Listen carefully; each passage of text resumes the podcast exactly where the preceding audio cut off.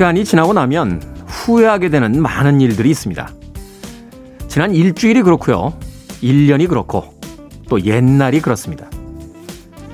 오래된 앨범 속의 사진을 쳐다보면서 그때의 그 촌스럽던 헤어스타일과 패션 후회하는 사람들은 없을 겁니다.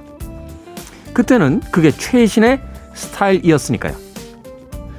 후회하는 옛날의 그 일들도 어쩌면 그때는 다 그럴 만한 이유가 있었던 것이 아닐까 생각해 보게 됩니다. D-129일째 김태훈의 Freeway 시작합니다.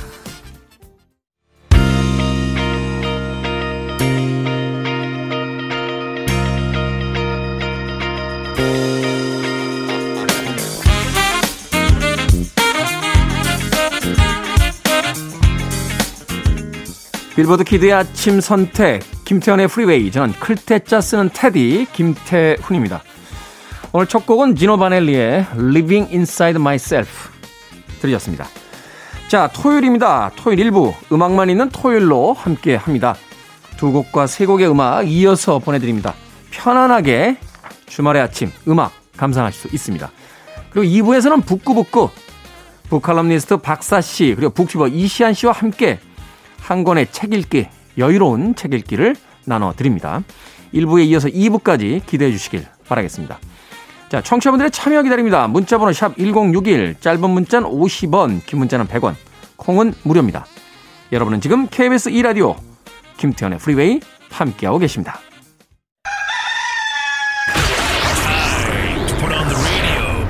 김태훈의 프리웨이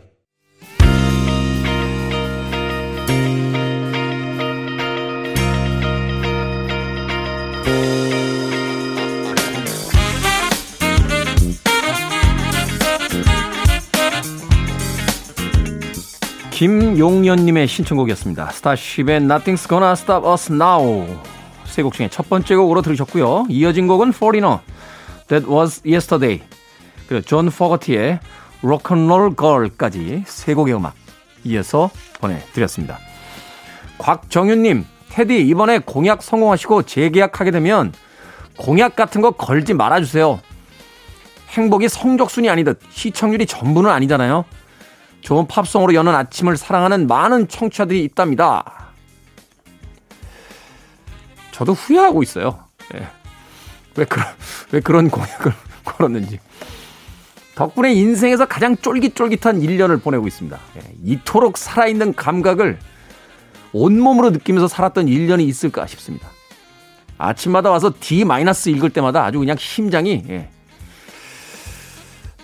처음에 한 300, 100일 때, 200일 때까지만 해도 여유 있는데? 라고 생각했는데, 이게 100대로 들어서서 이제 120단위까지 떨어지니까, 이게 얼마 안 남았대요, 진짜. 네, 한 4개월 정도 지금 남아 있습니다.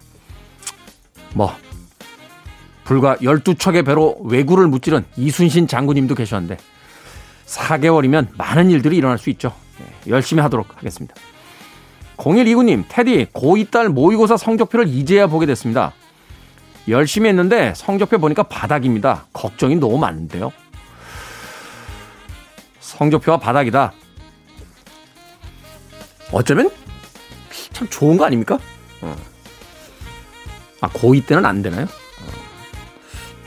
성적이 이렇게 안 좋으면 다른 걸 해보자. 이렇게 좀 일찍 판단할 수 있지 않습니까? 세상에서 가장 힘든 게요. 이 애매한 거예요. 애매한 거. 제가 학교 다닐 때 공부를 좀 애매하게 했습니다. 애매하게. 예. 그래서 상급 학교도 조금 애매하게 가고요. 예. 졸업 후에도 사실은 애매한 직업들을 좀 가지면서 살았어요. 이게 아주 뛰어나거나 아니면 아주 좀 별로다라고 하면 빨리 그만두지 않겠습니까? 그러면 뭔가 다른 길을 갈 수 있는 어떤 기회를 얻게 되는데 애매하니까요. 더군다나 이제 공부가요. 제일 힘들어요. 성공하기가. 왜냐하면 다 하거든요. 예. 전 세계, 전 세계까지는 아니겠군요. 예. 우리나라의 이 나이 또래 아이들이 다 합니다. 공부를. 그러니까 경쟁력이, 경쟁률이 어마어마한 거예요. 전 뭐 그렇게 생각합니다. 0129님. 네. 수정이라고 아이디 쓰셨네요. 어제 우리 댕댕이 아파서 병원 갔는데 허걱 알러지 약값이 무려 12만 4천 원 나왔습니다. 병원비 왜 이리 비쌉니까? 그러니까요. 요새 애완 애완이 아니죠. 반려동물들 어, 키우시는 분들 많은데 병원비가 사람 병원비보다 더 비쌉니다.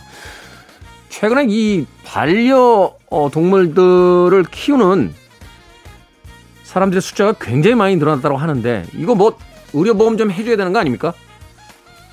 뭐 국가 차원에서의 의료보험까지 안 된다라면 그렇죠. 어, 애완동물을 자꾸 애완이라고 하네요. 예, 반려동물을 키우지 않는 분들도 계시니까 이건 형평성에 좀 문제가 있을 테니까 그 민간 기업에서라도 예, 자유롭게 가입할 수 있는 보험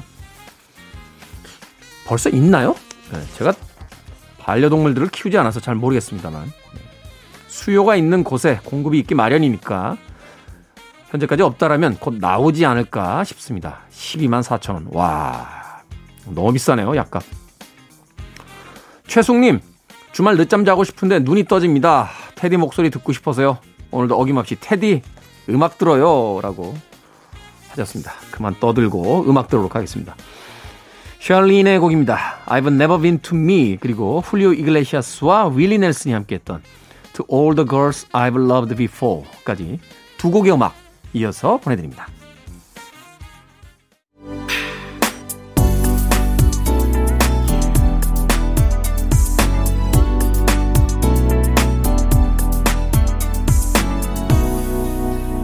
김태훈의 Freeway.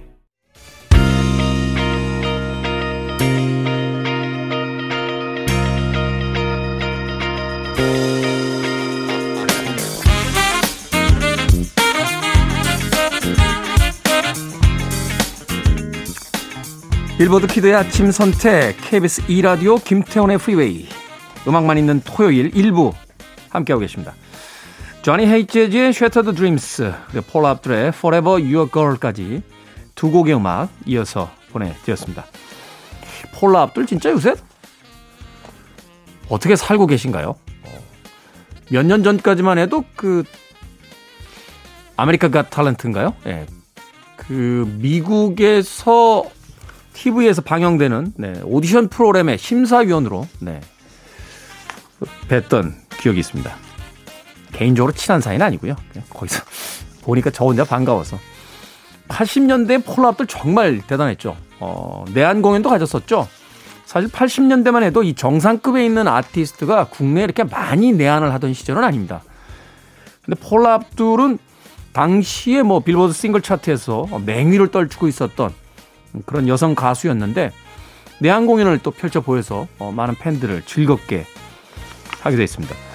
당시에 이제 마돈나와 신딜러퍼의 2강 체계에서 아, 체제에서 저는 폴라 압둘 편이었어요. 폴라 압둘은 사실 높게 평가는 안 했습니다. 아, 신딜로퍼 쪽에 팬들이 많았고 마돈나 쪽은 경박하다. 뭐 이렇게 표현했고 폴라 압둘은 아예 급수가 안 된다. 이렇게 평가를 했는데 인생이라는 건 참 모르겠는 거예요. 버티고 버티고 버티다 보면 어, 실력도 쌓이고 또 그 실력을 통해서 새로운 어떤 인생이 펼쳐지지 않나. 결국 신디 로퍼는 데뷔작 이후에 특별한 어떤 히트곡들을 만들지 못한 상태에서 어, 조금은 이제 전성기가 지나갔고 마돈나는 뭐 최근까지도 최고의 전성기를 누리고 있죠. 무려 30여 년에 걸친 어, 팝 역사에서 네, 주도적인 어, 또 중심적인 여성 아티스트로서 여전히 자리를 잡고 있습니다. 폴라 압둘은 사실은 그렇게 생각해 보면 전성기가 굉장히 짧았던 아티스트인데 저는 개인적으로 이런 아티스트 참 좋아해요. 폴라 압둘. 언제가 한번 이야기 들었는데 저는 PBK치와 브룩실즈와 소피 마르소 사이에서 다이안 레인을 사랑했던 예, 그런 과거를 가지고 있습니다. 그녀는 저를 별로 안 사랑했던 것 같아요. 네, 제 이름이나 알까요? 어, 내한할 내한 안 하셨죠? 어, 언젠가 한번 꼭 마주칠 기회가 있으면 좋겠다 하는 인물들이 몇 명 있는데 예, 다이안 레인 예, 바로 그녀 그녀를 한번 만나고 싶다는 생각 여전히 하고 있습니다. 그런 인물들이 가끔 있죠. 예, 올리비아 뉴튼 존도 한 번쯤은 꼭 만나보고 싶은데 공연만 봤습니다. 공연만 먼 발치에서 자, 슬라이 폭스의 Let's Go All The Way 그리고 파워 스테이션 Some Like It Hot까지 두 곡의 음악 이어서 보내드립니다. You're listening to one of the best radio stations around. You're listening to 김태훈의 Freeway. 빌보드 키드의 아침 선택 KBS 2 라디오 김태훈의 프리웨이 함께하고 계십니다. 자, 1부 끝곡입니다. 베트 미들러 Wind Beneath My Wings 들으면서 저는 2부에 가 있겠습니다.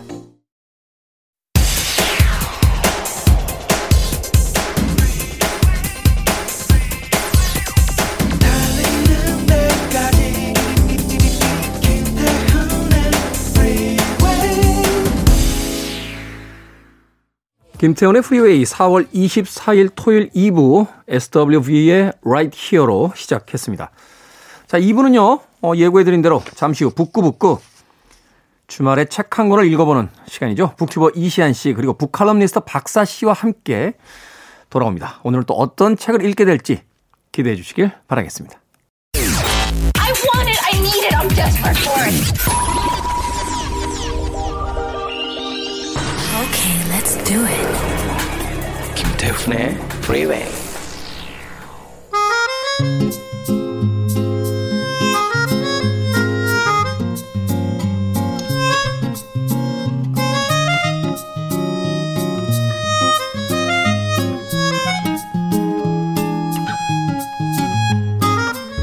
우리의 교양을 업그레이드하는 시간입니다. 북구북구 골라먹는 지식 편의점의 저자 북튜버 이시안 씨 그리고 북칼럼니스트 박사 씨와 함께합니다. 어서 오세요. 안녕하세요. 네, 안녕하세요. 반갑습니다. 반갑습니다. 자 계절이 이제 뭐 봄에서 낮에는 거의 여름처럼도 느껴지는. 아, 네. 이제 너무 더워요. 그러니까 이시안 씨는 좀 반팔 입고 오셨고 네. 안에만. 안에만. 네. 어, 젊으십니다. 아니, 네. 저도 안- 바깥에는 아주 두꺼운 가죽 옷으로. 네. 저도 안에는 반팔 입었는데 겉옷을 못 벗겠는데 이시안 씨는 훌떡 벗었습니다. 박사 씨는 그런가 하면 약간 낙엽지기 직전의 가을, 초가을 분위기로 아, 약간 그런. 아, 네. 저는 그게 모토입니다. 여름에도 가을처럼, 겨울에도 가을처럼. 그렇죠. 이 옷을 입을 때도 참 이 계절감 맞추기가 쉽지가 않아요. 아침과 낮 기온이 변하고 또 저녁 기온 또 변하니까 네. 사실은 옷 입는 게 세상에 제일 힘든 것 같다는 생각 할 때도 있습니다. 그래서 되게 더운 날은 더운 나라는 그런 건 좋은 것 같아요. 그냥 음. 티 하나 반바지 하나 그것만 있어도 사계절을 날 수 있으니까. 사실은 맞아요. 그 적도 지역에 있는 어떤 나라들 이렇게 가보면 네. 나무에 왜 나이테가 없다고 그러잖아요. 계절 변화가 그렇죠. 없으니까. 그렇죠. 그러니까 사실 휴대폰만 안 쳐다보면 오늘이 며칠인지 모르는 거예요. 계절이 봄인지 가을인지 여름인지 모르고 그냥 평생을 살게 되니까 그러니까요. 네. 네. 한편에서는 그것도 괜찮겠다는 생각이 들어요. 우린, 우린 계절마다 이게 정서가 왔다 갔다 할 때가 많잖아요. 가을이구나. 아, 겨울이다. 봄 되니 또 한 살 먹었구나. 뭐 이런, 이런, 이런 느낌들. 네. 자, 이 아름다운 봄이란 계절에 한 권의 책을 또 오늘 읽어보도록 하겠습니다. 오늘 작품은 위화의 허삼관 매열기입니다. 위화. 국내도 팬이 많고요. 또 세계적으로도 가장 이제 그 지명도가 높은 중국 작가죠. 어, 어떤 작가인지 먼저 좀 이시안 씨가 소개를 좀 해주시죠. 어, 저는 사실은 허삼관 매열기 이런 제목을 보고 약간 루신 같은 그런 류의 그런 시대의 사람인 줄 알았거든요. 아, 근데 네. 그렇죠. 네. 루신의 아큐정전 뭐 그런 같은. 정도 음. 느낌도 제목도 약간 그렇잖아요. 네. 그런데 중국의 현대 소설가입니다. 이 허삼관 매역이라는 작품 자체가 95년, 96년 이 무렵에 나왔고요. 네. 국내 출간된 건 1999년대서야 출간이 되거든요. 그러니까 20세기 후반부에 이제 등장한 어, 그런 중국 네. 작가인 거죠. 현대 소설가고 아직 살아 있고요.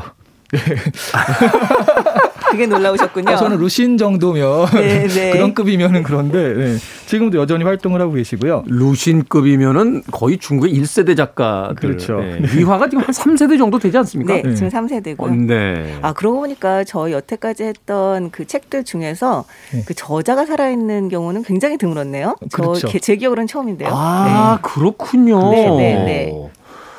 아직까지는 저작권료를 받을 수 있는 네, 그런 새로운 작가입니다. 네. 1960년생이고요. 이분이 원래 치과 의사셨어요. 근데 부모님도 음. 의사셔가지고 자연스럽게 치과 의사를 했는데 한 6년 정도 하다가 이런 말을 했다고 해요. 이게 너무 인상 깊어서 제가 적어왔는데 1980년대 중국에서는 치과 의사도 가난했고 작가도 가난했다. 그러나 치과 의사는 고생하면서 가난했고 작가는 자유로우면서 가난했다. 나는 일을 뽑는 일보다는 글을 쓰는 게 좋았다. 그래서 작가를 했다고 합니다. 야, 그럼 멋지네요. 이걸 하나 저걸 하나 어차피 가난한데 그럼 하고 싶은 거나 하자. 네. 아, 이런 주인 거군요. 네, 네. 우리가 사실 그 돈을 벌기 위해서 참 열심히 일합니다만 열심히 일해서 부자가 되기가 그렇게 쉽지가 않잖아요. 그렇죠. 그렇게 생각해 보면 이거 하나 저거 하나 어차피 부자는 안 될 것 같으니 그러면 하고 싶은 거나 하자. 어차피 가난하니까. 네. 어, 인생은 멋진데요. 어, 그렇군요. 네.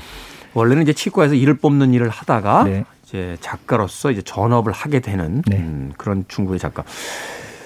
자, 이 위화의 작품 허삼관 매열기. 사실 혹자는요. 어, 제목이 소설의 내용의 전부다. 이렇게 이야기를 이렇게 하는 사람들도 있더군요.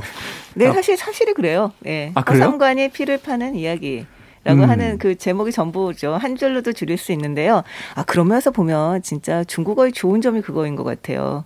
진짜 아주 짧은 문장으로 굉장히 많은 내용을 담을 수 있는, 네. 한자니까 이렇게 의미를 담아서 쓰는 글자니까. 그렇죠. 아, 네.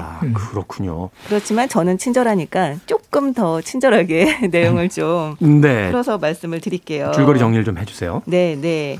이 그 허삼관이 주인공이고요. 당연히. 이 허삼관이 어렸을 때 이제 누에고치 운반하는 일을 하는 남자인데 네. 우연히 어렸을 때 피를 팔면 돈을 꽤 받을 수 있다는 것을 알게 됩니다. 음. 그 이후에 피를 팔아서 결혼도 하고 그리고 가족에게 중요하고 응급한 일이 생길 때마다 피를 팔아서 돈을 마련을 하는 그런 이야기예요. 네. 네. 이 허삼관은 아들을 셋을 뒀는데요. 그중 첫째 아들이 아버지가 다르다는 걸 알게 됩니다. 이건 또 뭡니까? 네, 이 동네에 그러니까 이 부인의 전 애인이었던 남자의 아들이란 걸 알게 되는 거죠. 음. 근데 정말 온 동네 사람들이 다 알아요. 이 중국은 그냥 다 알더라고요. 예, 비밀이 없어요. 소위 옛날 우리 그 어머님들 표현에 따르면 옆집에 있는 젓가락 숫자까지 아는 거죠. 그렇죠. 그리고 어. 여기 특징이 무슨 일만 생기면 일단 문간에 나가서 울면서 아이고 사람들아 내 말 좀 들어보소 하면서 일단 얘기를 시작하는 좀 그런 이야. 또이 그러니까 공유의 문화가 있더군요. SNS가 없던 시절 에도 중국은 다 SNS가 있었던 거예요. 그렇죠, 네. 그렇죠. 그렇게 울고 있으면 바로 전해져 가지고 네 아들이 어디 문 앞에서 울고 있다더라. 금방 또 알게 되고. 알게 네, 되고. 네. 이 처음에는 아 내가 그동안 속아서 남의 아이를 키웠다. 나 진짜 바보 짓을 했다. 막 이러면서 굉장히 아이를 좀 배격을 하기도 하고 뭐 음, 네. 가라 뭐 트나 뭐 가라 뭐 이런 식으로 배격을 하기도 하는데 우여곡절 끝에 결국 자기 아이로 받아들이게 됩니다. 그런데 그 아이, 아이가 심하게 아픈 일이 생겨요. 오. 네. 돈을 구해야지 치료를 할 수 있다라는 것을 알고 피를 팔러 가는데 피를 팔아서 돈을 받아서는 턱도 없는 거예요. 그리고 음. 다음 피를 팔 때까지 3개월이 있어야 되는 거예요. 그게 뭐 매일 팔 수 있는 게 아니니까. 그렇죠, 그렇죠. 아무래도 목숨까지 위험할 수 있잖아요. 그래서 이 허삼관이 그 아들의 병원이 있는 상하이까지 가는 동안에 그 매혈 여행을 떠납니다. 그러니까 계속 새로운 새로운 병원에 가서 피를 파는 거예요. 그게 이제 기록으로 안 남으니까. 네, 네, 이게 네. 배경이 1950년대 60년대죠. 네, 네. 네네 네. 그렇죠. 네, 그래서 그 매혈 여행을 떠나서 결론을 결론을 말씀드리면 해피엔딩인데요. 네, 네, 정말 웃기기도 하고 눈물 나기도 하고 또 가슴 졸이기도 하고 정말 음. 말 그대로 독자를 들었다 놨다 하면서 가는 일생의 이야기죠. 이 허삼간에. 네. 네. 매혈기. 매혈 해보신 적 있으세요? 아니 없어요. 저는 한번 어 제가 매열은 아니고 네. 그냥 피를 채취당했죠. 군대 갔을 때 아. 꼽히잖아요. 아. 네. 그렇죠. 매혈 해보셨을 것 같아요. 저희 때는 사실 정말 말 그대로 피를 좀 팔아서 그 돈으로 술 먹거나 이런 적도 있었어요. 네. 저희 선배들 저기- 중에도 있었고. 네.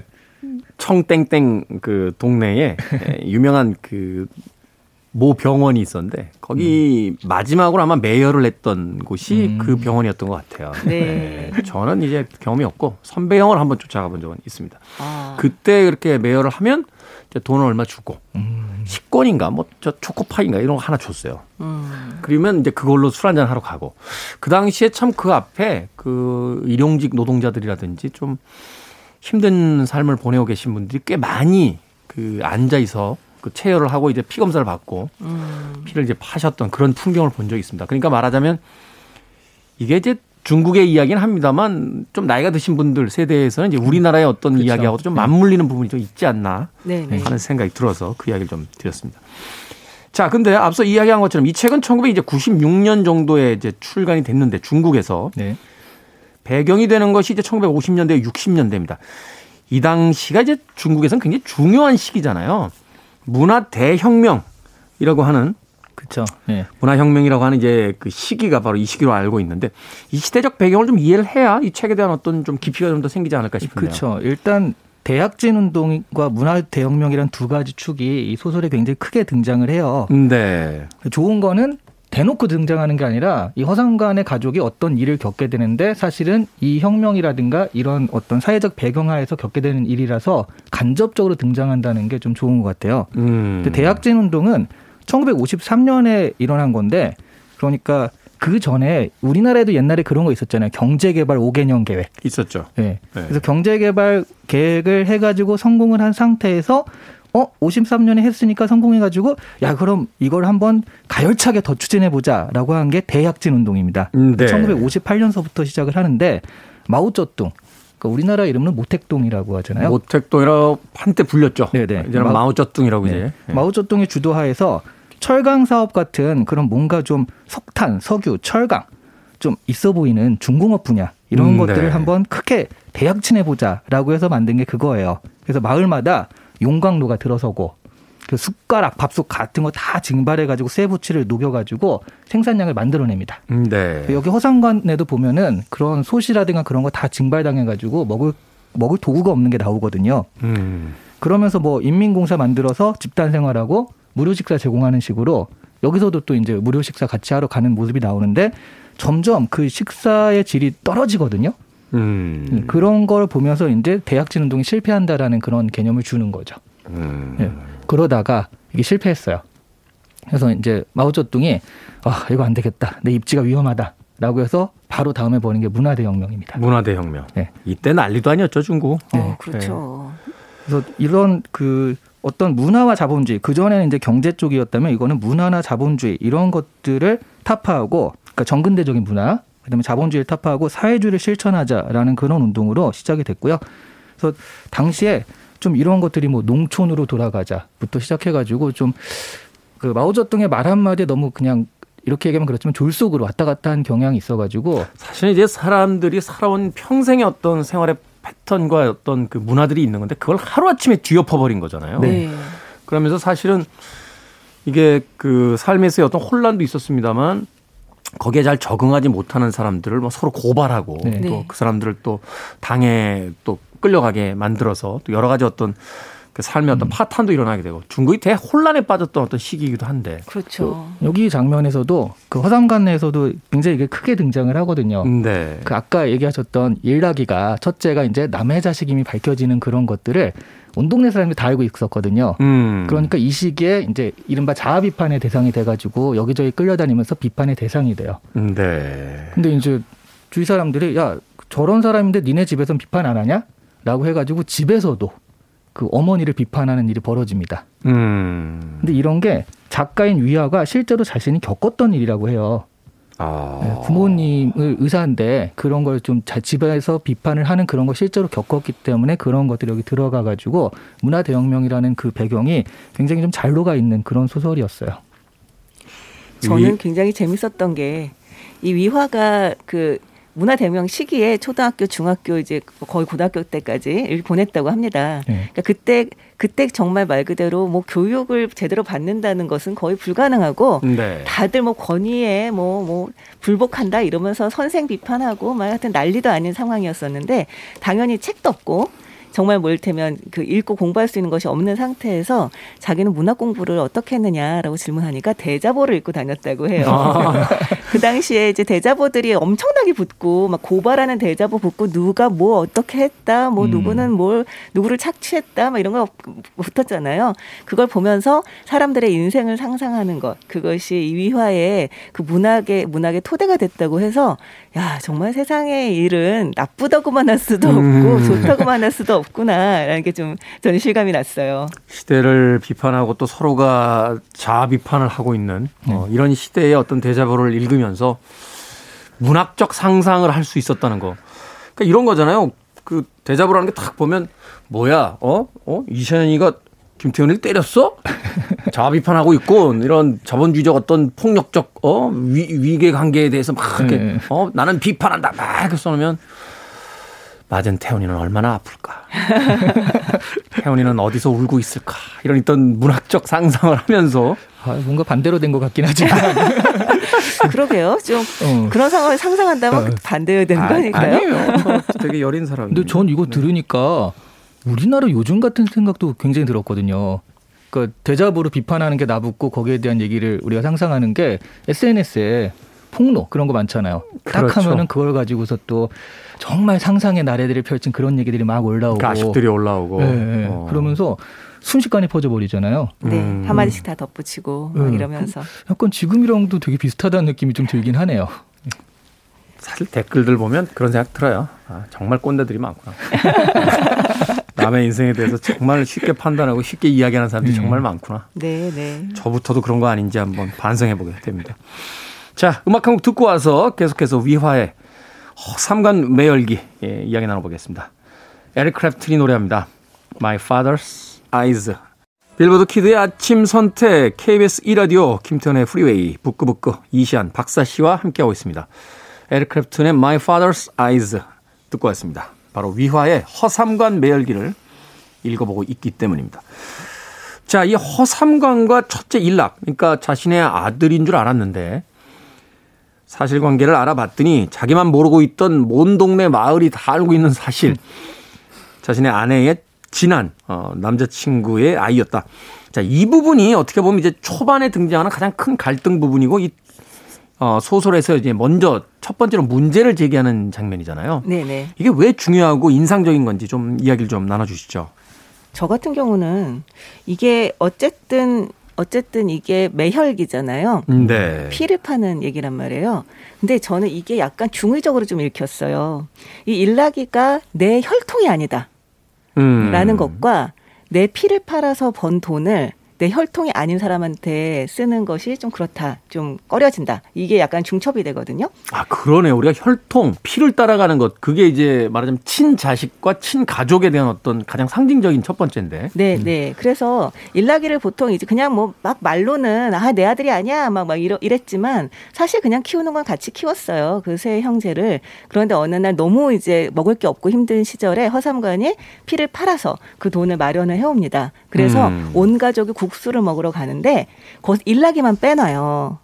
왜냐하면 일나기는 그냥 내가 그냥 공장에서 일한 돈으로 뭘 사주는 건 해줄 수 있다. 하지만 내 피를 팔아서 번 돈으로는 남의 자식을 먹이긴 좀 그렇다라는 음. 거죠. 그래서 일나기 혼자만 고구마를 혼자 사먹게 하고 국수를 이제 온 가족이 먹으러 가는 에피소드가 나옵니다. 네. 굉장히 굉장히 속상하고 굉장히 감동적인 에피소드였어요. 저한테는. 음. 그래서 일나기가 나 오늘만 아, 아빠 아들로 해주면 안 돼요. 나 국수 너무 먹고 싶은데. 하루만. 네. 음. 그렇지만 거절을 하죠. 그러니까 일나기가 울면서 자기 친아빠를 찾아가서 나한테 국수만 사주면 아빠라고 부르겠다. 하지만 쫓겨나요. 음. 그러니까 온 동네 다니면서 누가 나한테 국수 한 그릇만 사주면 내가 아빠라고 부르마 이러고 이제 울면서 다니는 거예요. 그 집을 네. 나가서. 근데 허삼관이 막 처음에는 아, 지 맘대로 가라고 하지. 뭐막 이러다가 결국은 애를 찾아 나섭니다. 그래서 애를 업고 막 욕을 하면서 애를 업고 막 가요. 근데 막 가는데 아들이 근데 아빠 우리 국수 먹으러 가는 거예요? 그러니까 문득 온화한 목소리로 그래. 라고 말을 하는 장면이 나오거든요. 음. 어, 저는 거기서 눈물이 나더라고요. 그게 이제 일나기와 허삼관의 이 첫 번째 화해 장면이라고 할 수 있는데요. 아, 그 나중에 이두 번째 화해 장면에서도 이 허삼관이 이 아들을 보호하려고 하면서 자기 얼굴과 팔에 이제 칼로 금을 긋고 음, 네. 피를 흘리면서 내 이제 일나기가 내 친아들이 아니라고 말하는 사람이 있으면 내가 죽여버리겠다 이렇게 얘기를 하는데 않겠다. 그때도 피를 흘리거든요. 네. 자기 피를 보여주면서 얘기를 하거든요. 그래서 아 이 소설에서 이 피라고 하는 것이 얼마나 중요한가라고 하는 것을 좀 생각을 해보게 되더라고요. 그 저는 근데 이제 이게 사실 많은 분들이 국수 에피소드를 굉장히 감동적으로 뽑잖아요. 네. 저는 이게 이제 허상관의 그런 입장에서 그렇고 일락의 입장에서 저는 오히려 눈에 확 띄는 장면이 그거였어요. 그러니까 처음에 허상관이 이제 일락이가 자기 아들이 아니다라는 걸 알게 돼가지고 이제 멀리할 때 그때 동생 일학이랑 삼락이가 동네 애들이랑 시비가 붙어요. 그러니까 나 형 있다고 형을 데려와서 일학이가 딱 오는데 자기보다 더 큰 애거든요. 네. 걔를 어 저건 내가 싸워서는 안 되겠구나 해가지고 돌을 숨기고 있다가 머리를 꽝 찍어서 그거를 이제 피가 탁 터지게 만듭니다. 네. 그러면서 이 보상을 해줘야 되는 상황이 된 거예요. 그 허상관이 에이 하면서 이거 어쩔 수 없지라고 해서 그때 처음으로 피를 팔아가지고 그, 그 보상비를 마련하거든요. 네. 그런 장면에서 저는 일락이가 왜 그렇게 상대방의 돌까지 주워가면서 이렇게 했을까? 일학이와 삼락이를 보호하기 위해서.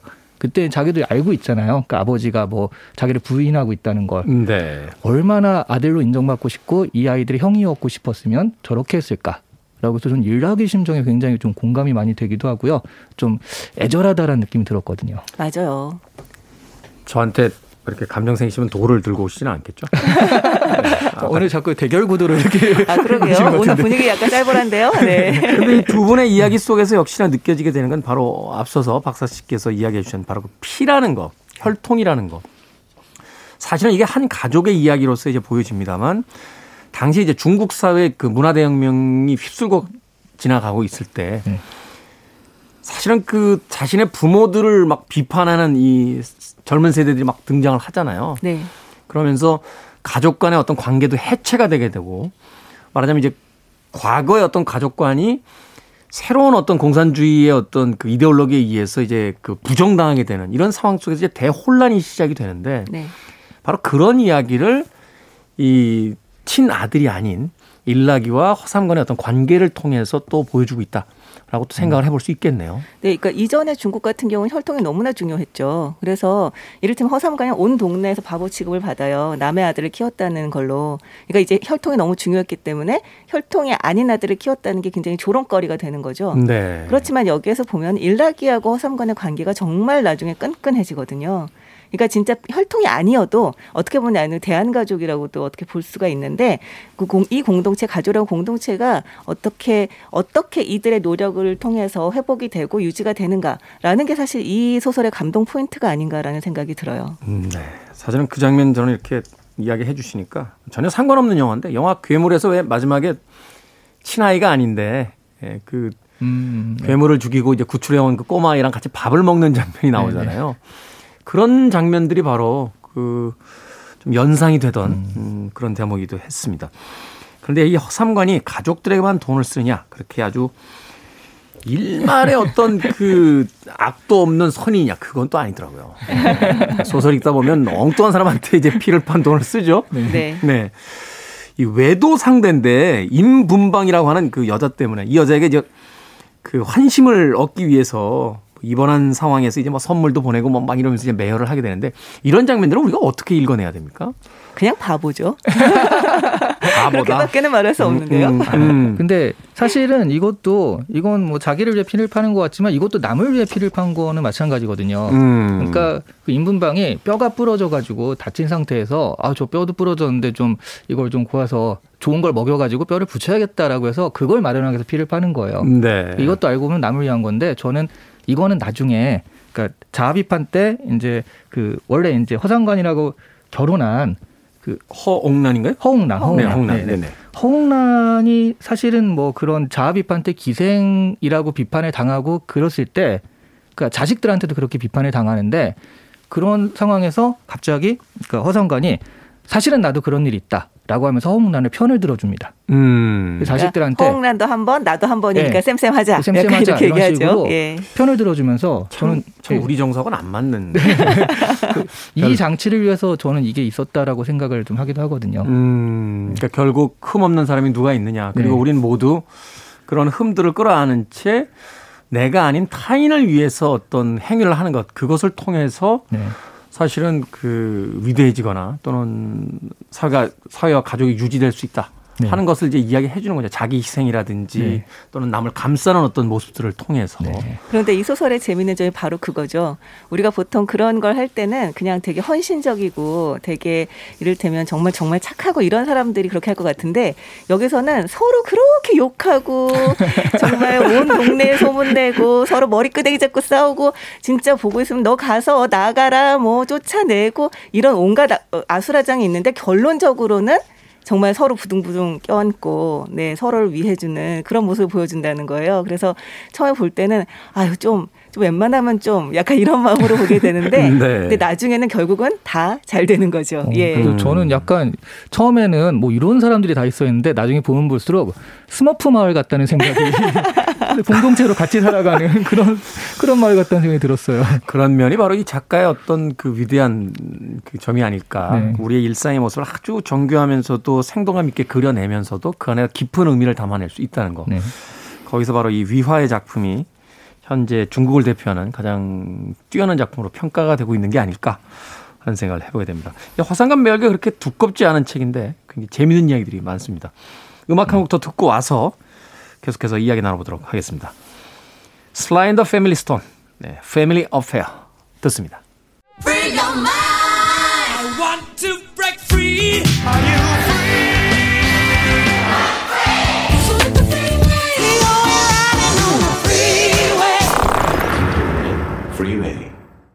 The Family Stone의 Family Affair 듣고 왔습니다. 자, 토요일 2부 코너죠. 북구북구. 오늘 북칼럼니스트 박사 씨, 북튜버 이시안 씨와 함께 중국을 대표하는 위화 작가의 허삼감 매열기 이야기 나누고 있습니다. 음악 듣기 전에 이제 마을 사람들에 대한 이야기 잠깐 했었는데 인상적이었던 마을 어떤 캐릭터들 있으면 어, 슬쩍 하나씩 좀 소개를 좀 해주시죠. 뭐 저는 일단 이 군중이라는 게그 정말 아까 말씀하신 대로 우르르 우르르 하면서 막 전 소문이 금방금방 나는 게 네. 거의 SNS가 없었던 시절에 SNS 같은 역할이잖아요. 그리고 사람들이 정말 오지라퍼들이 너무 많아서 맞아요. 다 끼어들고. 근데 저는 이게 사실 예전에 제가 한 20년 전쯤에 중국에 갔을 때 북경에 갔다가 되게 경유를 하느라고 빨리 이제 공항으로 돌아와야 됐거든요. 그래서 이제 버스를 뭐를 타야 되는지 물어보려고 하는데 정말 영어를 아는 사람들이 없는 거예요. 그래서 그 정말 없어가지고 공안 그 경찰이죠 경찰한테 airport 어떻게 가냐 했더니 airport를 모르는 거죠. 음. 그래서 서로 얘기를 하고 있는데 갑자기 주변에 사람들이 그때 이제 런닝셔츠라고 하죠. 란닝구라고 해야지 좀 더 정감 있는데 란닝구 입은 한, 한 2, 30명의 아저씨들 막 모여드는 거예요, 제 주위에. 그러면서 막, 어, 야, 어, 야, 어, 야, 하면서 막, 막 한마디씩 하는데 저는, 어, 이거 뭐지? 왜, 왜 나를 둘러싸 그러는데 제가 어딘가를 찾고 있는 걸 알고서 도와주려고. 음. 다 모여가지고 한마디씩 뭐, 뭐 같은데 뭐 하면서 얘기를 하는데. 한두 명이 이제 도와주려고 오면 나머지는 무슨 일인가 싶어서 구경하, 구경하러 모입니다. 이렇게 삥 둘러서. 어, 저는 그래서 처음엔 좀 무서웠는데 결국엔 어떻게 됐냐면 지나가던 스페인 사람이 저의 서툰 영어를 그 사람의 서툰 한, 그 중국어로 해가지고 이렇게 통역해서 해줬거든요. 오. 네. 근데 그 많은 사람들이 아, 저 사람들 어쨌든 도와주고 호기심 네. 어려서 모이는 걸 보면서 어, 나름의 인간미를 느꼈거든요. 네. 약간 그런 느낌도 여기서 좀 있는 것 같아요. 근데 이게 우리가 우리 지금 사는 삶이 사실은 많이 개인주의적이 돼서 그렇지 이 공동체 문화가 살아있는 데는 비슷비슷하지 않을까 싶어요. 음. 저는 말씀하신 경험은 스페인에서 했었거든요. 아까 뭐 스페인 사람이 왔었다고 하는데 아마 그 스페인 사람은 또그 스페인 사람 특유의 오지랖으로 무슨 일이야 무슨 일이야 하고 왔다가 한 게 아닐까 싶은데요. 아, 뭐 근데 단순하게 그냥 이렇게 뭐 예를 들어서 그냥 소문을 옮기고 이러는 것만이 아니라 진짜 어떻게든 도움을 주고 싶어 하는 마음이 또 느껴지잖아요. 음. 저는 굉장히 인상적이었던 게 이 허삼관이 피를 팔면서 계속 상하이를 가고 있는 중간에 너무 이제 체력도 떨어지고 너무 춥고 그러니까 이제 겨울인데 너무 음. 추운데 피를 계속 뽑으니까 굉장히 덜덜 떨고 병 걸린 사람처럼 이제 그런 상황이 돼요. 그래서 여관에서 아주 싼 여관이었겠죠. 막 진짜 서로 복닥복닥 이렇게 자는 곳이었을 텐데 이불을 막 둘러쓰고 덜덜 떨고 있으니까 어떤 노인이 자기가 팔려고 했던 돼지 두 마리를 네. 심지어 방으로 데리고 들어와서 같이 자요. 밖에 두면 애가 얼어 죽을지도 모른다면서. 그 장면 참, 참 황당하지만 인상적이었던 장면인데. 맞아요. 그러면서 이 허삼관이 떨고 있는 모습을 보면서 자기 돼지를 껴안고 자지 않겠냐고 이렇게 제안을 합니다. 음. 이 돼지의 체온이 따뜻하니까. 음, 네. 그 장면을 보면서도 어, 정말 어떻게든 도와주려고 하는구나 이 사람들은 내가 가진 게 별로 없더라도 잘 가지고 있는 음, 것 한도 내에서는 정말 열심이구나 남을 돕는데 그게 굉장히 실감 났었어요. 사실은 그 에스키모인들이 정말 추운 날을 쓰리동 나이시라고 부른다는 거잖아요. 어, 추울 땐 개 한 마리 끌어안고 자고 정말 추우면 두 마리 끌어안고 자다가 미칠 듯이 추우면 세 마리를 안고 잔다라고 해서 정말 추운 날을 이제 쓰리동 나이시라고 부른다는데 저는 바로 지금 박사 씨가 이야기해 주신 그 돼지를 끌어안고 자는 장면에서 그 장면이 약간 오버랩 되기도 했습니다. 근데 한편으로 또 이렇게 생각해 볼 수도 있을 것 같아요. 중국 또 앞서 이제 스페인 얘기까지도 해 주셨는데 우리나라도 마찬가지였겠죠. 이게 전란이 많고 네. 또 무슨 사변들이 많고 또 분란들이 많았던 시대의 사람들은 어떤 정보를 자기만 모르면 굉장히 큰 어떤 위기 상황이나 또 손해를 봐야 되잖아요. 맞아요. 그러니까 사람들이 조금만 모여 있으면 뭐야 뭐야 나만 모르는 뭐가 있어? 하고 해서 단숨에 그 자리에 이제 모여들게 되고 네. 또 그런 상황 속에서 어떤 일이 벌어지면 서로가 서로의 어떤 보험이 돼서 서로 도와주려고 했던 바로 그런 문화가 또 이 책 안에 또 담겨져 있는 게 아닌가 하는 생각이 네, 듭니다. 네, 맞아요.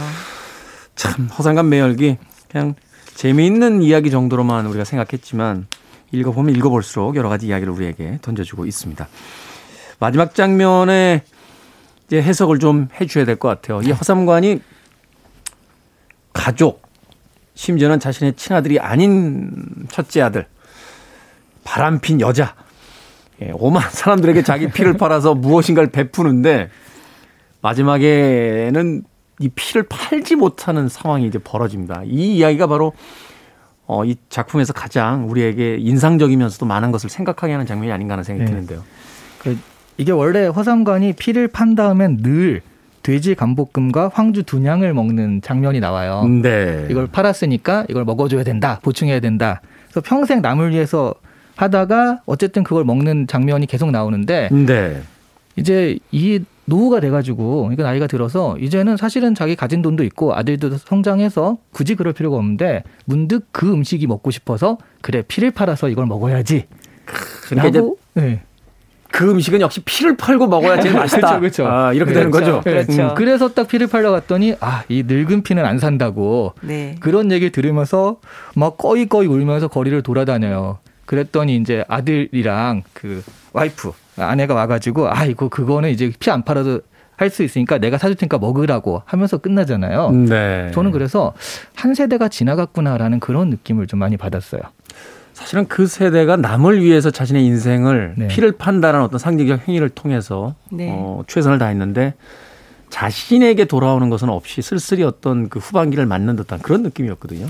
근데 저는 뭐 딱히 그렇게 스스로할 것도 없죠. 아니 아들들 다 직장 잡았고 다 자기 그 사람 목숨 하고 있고 상목하고 있고 음. 뭐 이제 자기 먹고 사는데 별로 지장이 없고 이제 그렇게 되니까 정말 이제 피파는 게 절박하지가 않고 정말 아 이제 이제 나를 위해서 한 번쯤 약간 이런 이런 거였잖아요. 근데 그게 안 됐기 때문에 되게 쓸쓸해 했던 거잖아요. 음. 그렇지만 그 대신에 남은 게 그 가족들이잖아요. 아들 네. 한 명도 안 잃었고, 예, 그 근데- 죽은 애도 없고. 음. 근데 생각해 보시면 가령 네. 나는 평생 패러글라이딩 타는 게 소원이었는데 그 패러글라이딩이 은근히 돈이 많이 들고 그러니까 어, 좀 가만히 있다가 못 하다가 이제 다 먹고 살만해서 자, 내 취미 생활을 즐겨보자 해서 패러글라이딩 타러 갔더니 아, 늙으셔서 안 됩니다. 이런 그 그런 섭섭함이거든요, 이거는. 맞아요. 음. 그런 것도 있죠. 네, 네. 음, 그러네요. 그 음식은 피를 팔아야 가장 맛있는데 그 맛있는 음식을 이제 맛볼 수 없구나. 그러니까 맞아요. 단순하게 돈으로 사서 먹는 음식이 아니라 내가 나를 위해서 다시 한번 그 맛있는 음식을 먹어보려고 했는데 이제는 그걸 할 수 없게 돼버렸구나. 아마 여- 이런 곳에서 오는 좌절감이 아니었을까. 이해는 합니다만 따라하고 싶진 않은 게 라면은 역시 군대에서 먹는 게 제일 맛있는데 그렇다고 우리가 군대를 다시 가고 싶진 않잖아요. 그래서 군대식으로 먹게 사실은 상품도 나오잖아요. 사실은 저도 제대하고 나서 남대문에 가서 식판을 한번 산 적 있어요.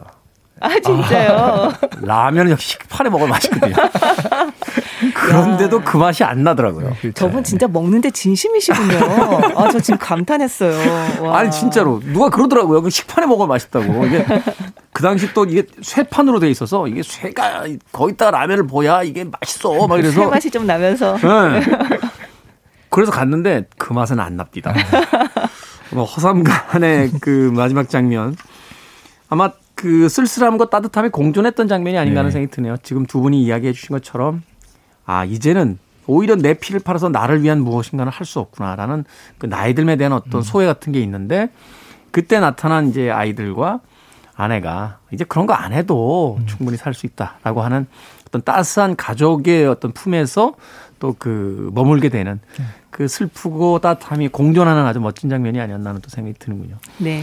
이야기하다 보니까 이 위화 작가, 어, 대단한 작가네요. 어, 그러네요. 네. 정말 저도 감탄하면서 읽었어요. 음. 네, 필력이 정말 대단해서 어떤 이야기는 그냥 그냥 휙 무슨 우화처럼 지나가고 어떤 장면에서는 힘을 확 줘가지고 아주 묘사를 하는데 정말 쏙 빨려 들어가게 사람을 만들고 정말 울리고 막 조마조마하게 하고 사람을 이제 들었다 놨다 하더라고요. 음. 처음에 너무 아무렇게나 대충 쓴 거 아닌가, 휙휙 던진 거 아닌가 했는데 나중에 알고 보니까 정말 필요한 곳에 적재적소에 던졌다라는 생각이 마지막에 그게 딱 맞아가지고 확 다가오잖아요. 네, 네. 그냥 일상의 어떤 중국의 한때의 작은 가족들의 이야기처럼 들리지만 그것을 통해서 아주 큰 의미를 우리에게 전달하고 있는 멋진 작가가 아닌가 하는 생각이 듭니다. 자, 북구북구 북칼럼니스트 박사 씨, 북튜브 이시안 씨와 함께 오늘 허삼관 매열기 읽어봤습니다. 가시기 전에 네. 다음 주 책 미리 좀 알려주고 가십시오. 다음 주 책은요. 아마 이 사람 왜 안 나오지라고 여러분이 많이 기대하실 텐데 마크 트웨인의 책입니다. 마크 트웨인. 보통 그러면 아 톰소의 모험이겠구나라고 하는데 사실은 톰소의 모험보다 훨씬 더 문학적으로나 인정받는 그런 책들이 있죠. 허클베리 핀의 모험 허클베리핀의 네. 모험. 네. 네. 이걸로 찾아뵙도록 할게요. 네. 자, 다음 주에는 허클베리핀 읽어보도록 하겠습니다. 두 분 고맙습니다. 네, 감사합니다. 음악 한 곡 듣습니다. 마이크 앤 더 메카닉스의 Years. Freeway.